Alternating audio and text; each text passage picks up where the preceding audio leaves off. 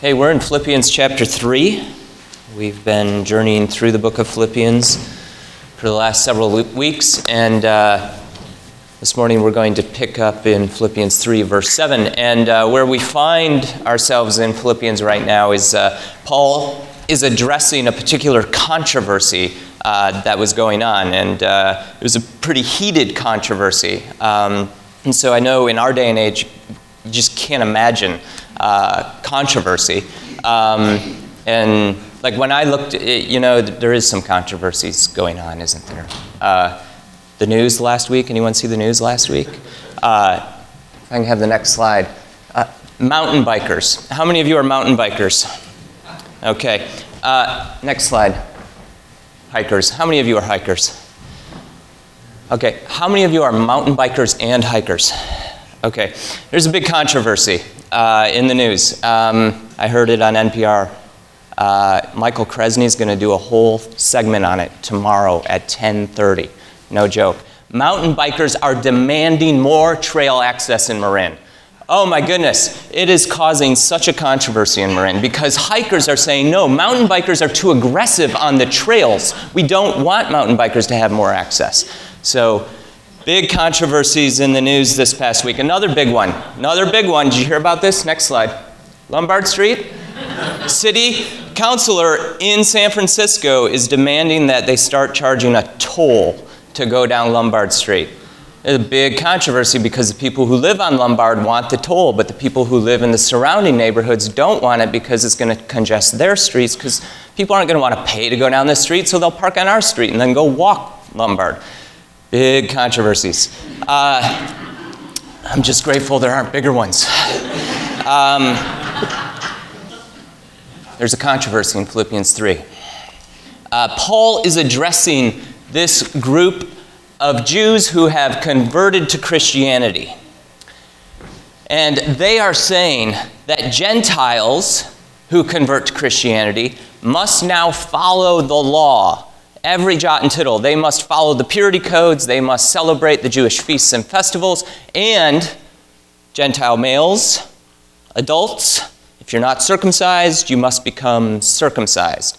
Man, that'd be a fun conversion day, wouldn't it? Uh, and so Paul is saying, listen, this is not okay.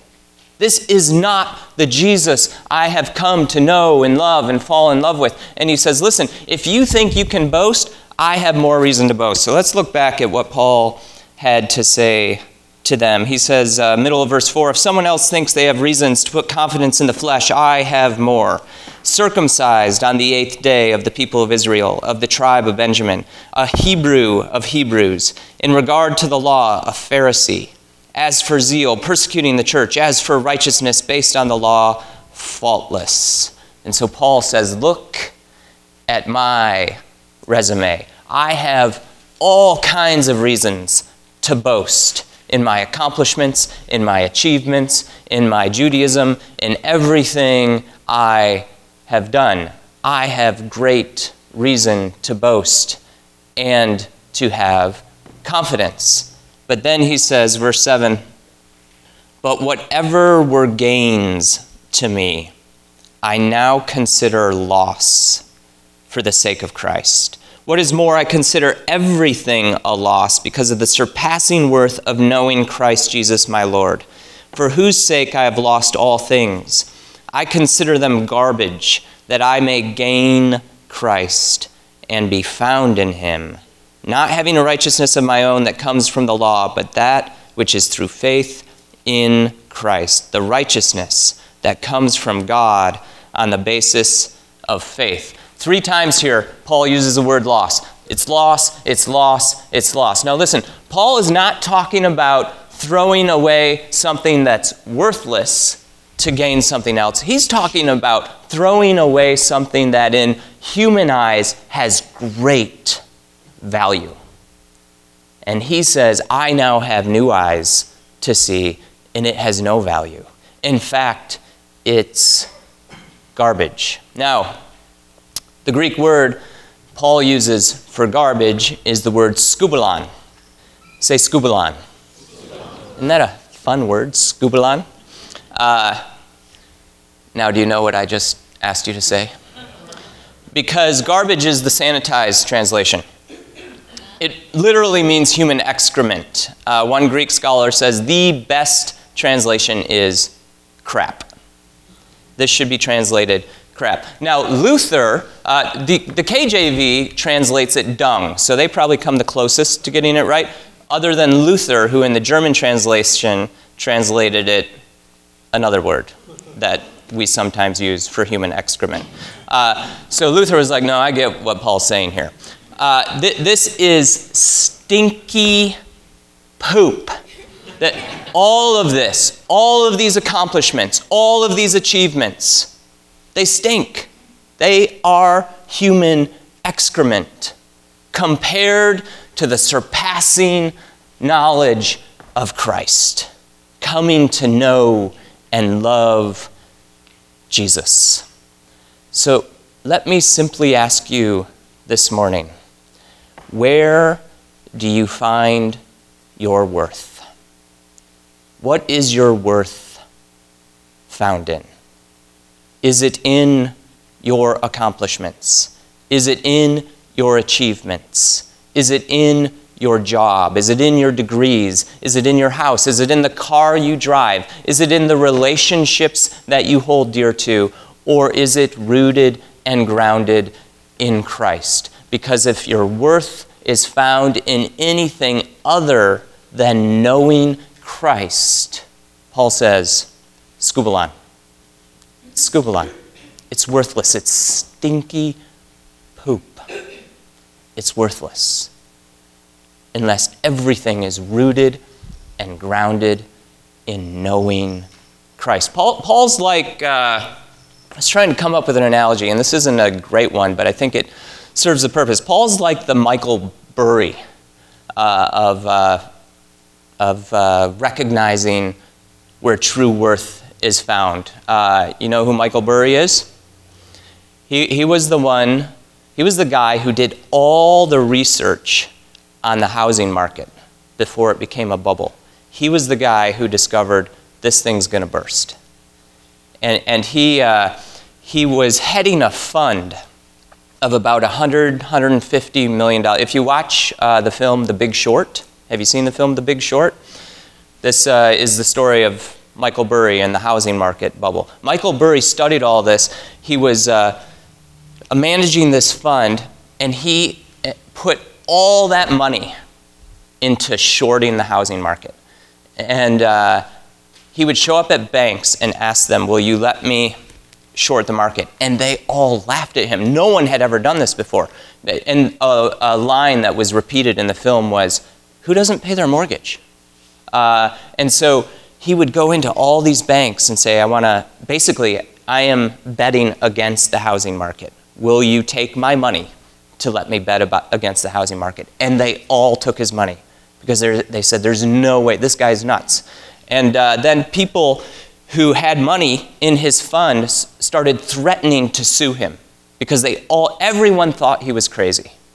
And then there were some other people in the industry that heard what Michael Burry was doing, started doing their own research, and said, We're getting on that bandwagon. Uh, Michael Burry's fund made billions off the housing market crash because he saw it before anyone else saw it. Uh, Paul sees something of far greater worth than what other people are seeing worth in. And he's saying you can't find your worth in external reality. You, you can't find your worth in all this stuff out here. You can't find your worth in the stuff you own. You can't find your worth in your achievements. You can't find your worth in what you do. You must find your worth rooted and grounded in a faith love relationship with the Creator God of the universe. That is the only place to find your worth. Uh, and what that means when you read the Gospels, when you read the Scriptures, what you come to learn and understand, if we could just immerse ourselves in this truth, it's simply this you are already enough. You are enough. There is nothing you can do to earn God's favor. He has already done it all on your behalf. God just simply invites us to join Him in the restoration project He's already begun in Jesus. We're not the ones who restore the world. We're not the ones who heal the world. We just join God in what He's already doing. And so when we do do things, we do, to, to build God's kingdom and, and to bring healing and hope to the world, when we do do those things, we don't do them to get a sense of worth and self satisfaction out of it. We do them because Jesus invites us into this loving union with Him to join Him in this restoration project that He began in Jesus 2,000 years ago. So, what does it mean to know? Paul says, I want to know Christ. He says, I, I, consider everything garbage that I may gain Christ and be found in Him, not having a righteousness of my own that comes from the law but that which is through faith in Christ, the righteousness that comes from God on the basis of faith. I want to know Christ. Yes, to know the power of his resurrection and participation in his sufferings, becoming like him in his death, and so somehow attaining to the resurrection. I want to know Christ. Yes, to know the power of his resurrection and participation in his sufferings. The, the word for participation is the Greek word koinonia, which means fellowship. Paul's saying, I want to fellowship with Christ. I want to truly know Christ in his sufferings. Now, we like the resurrection part. We don't like the suffering part so much, right? Well, we, do, we don't like the idea of suffering. But here's what Paul is saying if you want to get to resurrection, you must pass through suffering. We don't get Easter Sunday without Good Friday. We just don't get it. We don't get resurrection without the cross. So, so, what does it mean to know? Is this just data? Is this just intellectual information about Christ? Uh, is this just reciting a creed? Uh, Christ died, Christ is risen, Christ is coming again. Is that knowing? Uh, that, that's not knowing in the biblical sense. To know Christ is to experience Christ, to be found in Him and Him in us, and to live our lives participating in the way of the cross and the way of resurrection. So, what does this look like? Well, I want to look back at Philippians 2 because I think it looks like living the way Paul has just laid out in this beautiful poem in Philippians 2. Everything in Philippians hinges around this poem, everything leading up to it and everything coming out of it. In Philippians 2, let's just start in verse 1 and we'll move down. Paul says, Therefore, if you have any encouragement from being united in Christ, there's that language again, being united in Christ. If any comfort from his love, if any common sharing in the Spirit, if any tenderness and compassion, then make my joy complete by being like minded, having the same love, being one in spirit and of one mind. Do nothing out of selfish ambition or vain conceit. Rather, in humility, value others above yourselves, not looking to your own interests, but each of you to the interests of others. So Paul, Paul says first it's looking outside of yourself, your own wants, your own desires, your own felt needs, and what does the other need?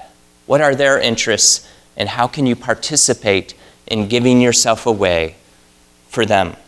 Verse 5 In your relationships with one another, have the same mindset as Christ Jesus, who, being in very nature God, did not consider equality with God something to be used to his own advantage. So, where, whatever position you find yourself in, in your relationships with one another, don't use your power, don't use your position to your own advantage. This is the way of Jesus. Jesus never used his power to his own advantage.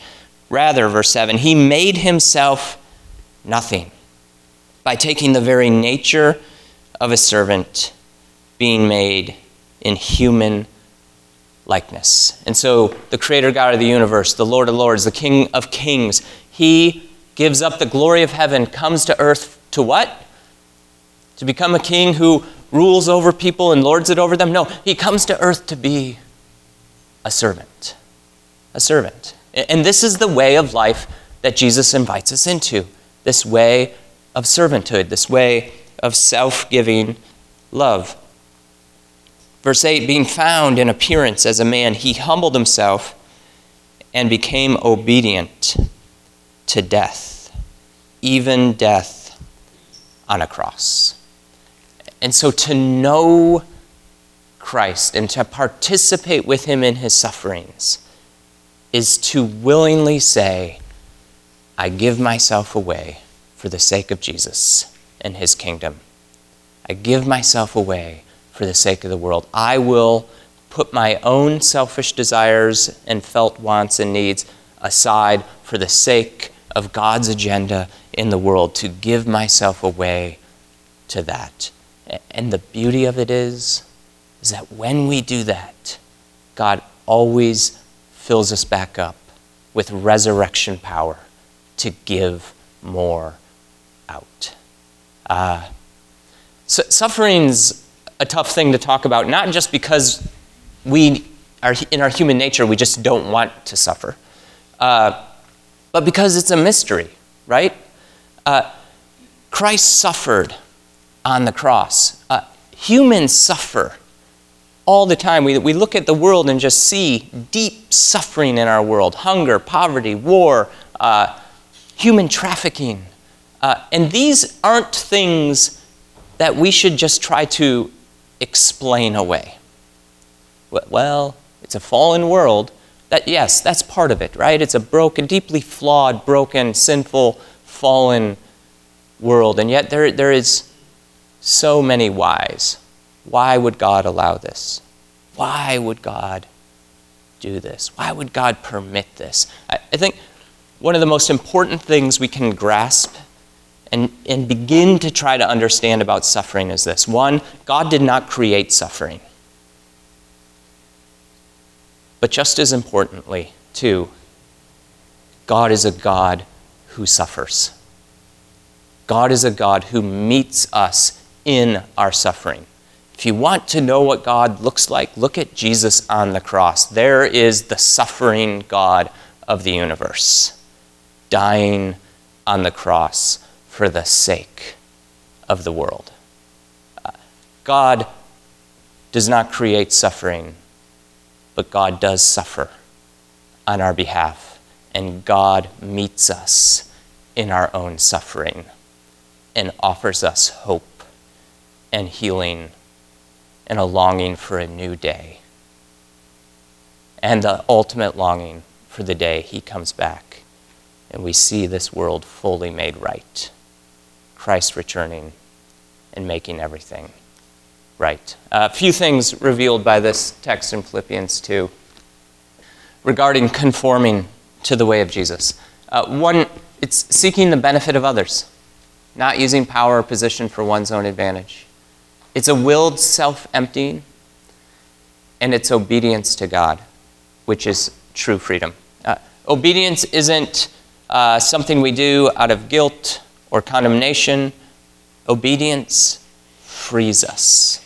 When we live this way that Jesus invited us to live, it always frees us to be more fully human. It always frees us to live more fully into the way God created us to live, which is being hidden in Christ. Um, there's this interesting tension, isn't there, of being a new creation in Christ and wanting to be like Christ, and yet also knowing that God created us as unique individuals and we all have this beautiful role to play in the story. We're not supposed to con- be clones of each other, but we are to pattern our way of life after Christ. Uh, Paul says, I-, I want to know Christ, and I want to be found in Christ. So, what's it, what's it like to be found in Christ? I think uh, all analogies of this really end up breaking down. But one, what's this? Vase. All right. So that's a vase. This is you. Or us. Thank you, Mary Beth.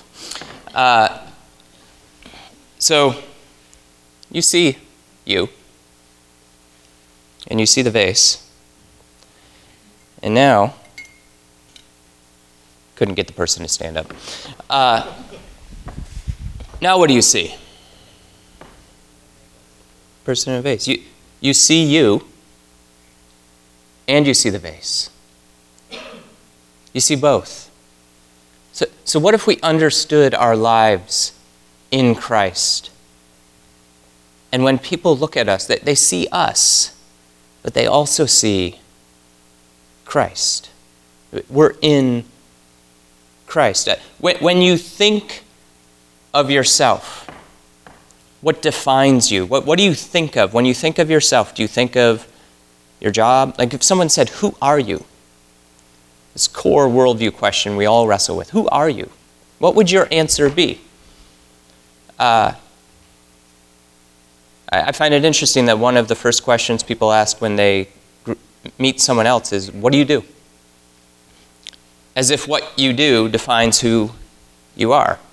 Uh, and I think it's all good and, and great to discuss vocation and uh, what you're doing in your vocation and how that gives you life. Um, but if it defines your life, it is, if it is the source of your life, rather than Jesus being the source of your life, there's something wrong. And so when we look at this, we see we see us, but we see the vase. Uh, Paul's inviting us into this way of life where people see us, but they see Christ. They see us in Christ. Uh, we are rooted and grounded in Christ. You don't have one without the other. When we're living a life that's not in Christ, we're outside of the vase, and people just see us. They see our accomplishments, they see our house, they see our car. Uh, when, uh, when people look at you, what do they see? Do they see what you do and the stuff you have? None of that stuff is bad in and of itself, right? There, there's a deeper reality, there's a deeper identity in which God has created us to find ourselves, and it is one that is in Christ. That, that's the invitation. So, once again, I just invite you to reflect on what gives you worth. Where do you find your worth? Because Jesus invites us to find it in Him. And Paul says if it's not found in Jesus, all that other stuff, it's just skubalon. Frankly, it's crap. It's worthless. It's meant to be cast out, discarded, burned, gone. Because the only thing that matters is experiencing loving union in Christ and living out of the fullness of that. So that out of our true self in Christ, we can bring hope and healing to the world. Let's pray together. God, uh, I long for more of you, and I know each person here does. We long to be found in you. And you in us.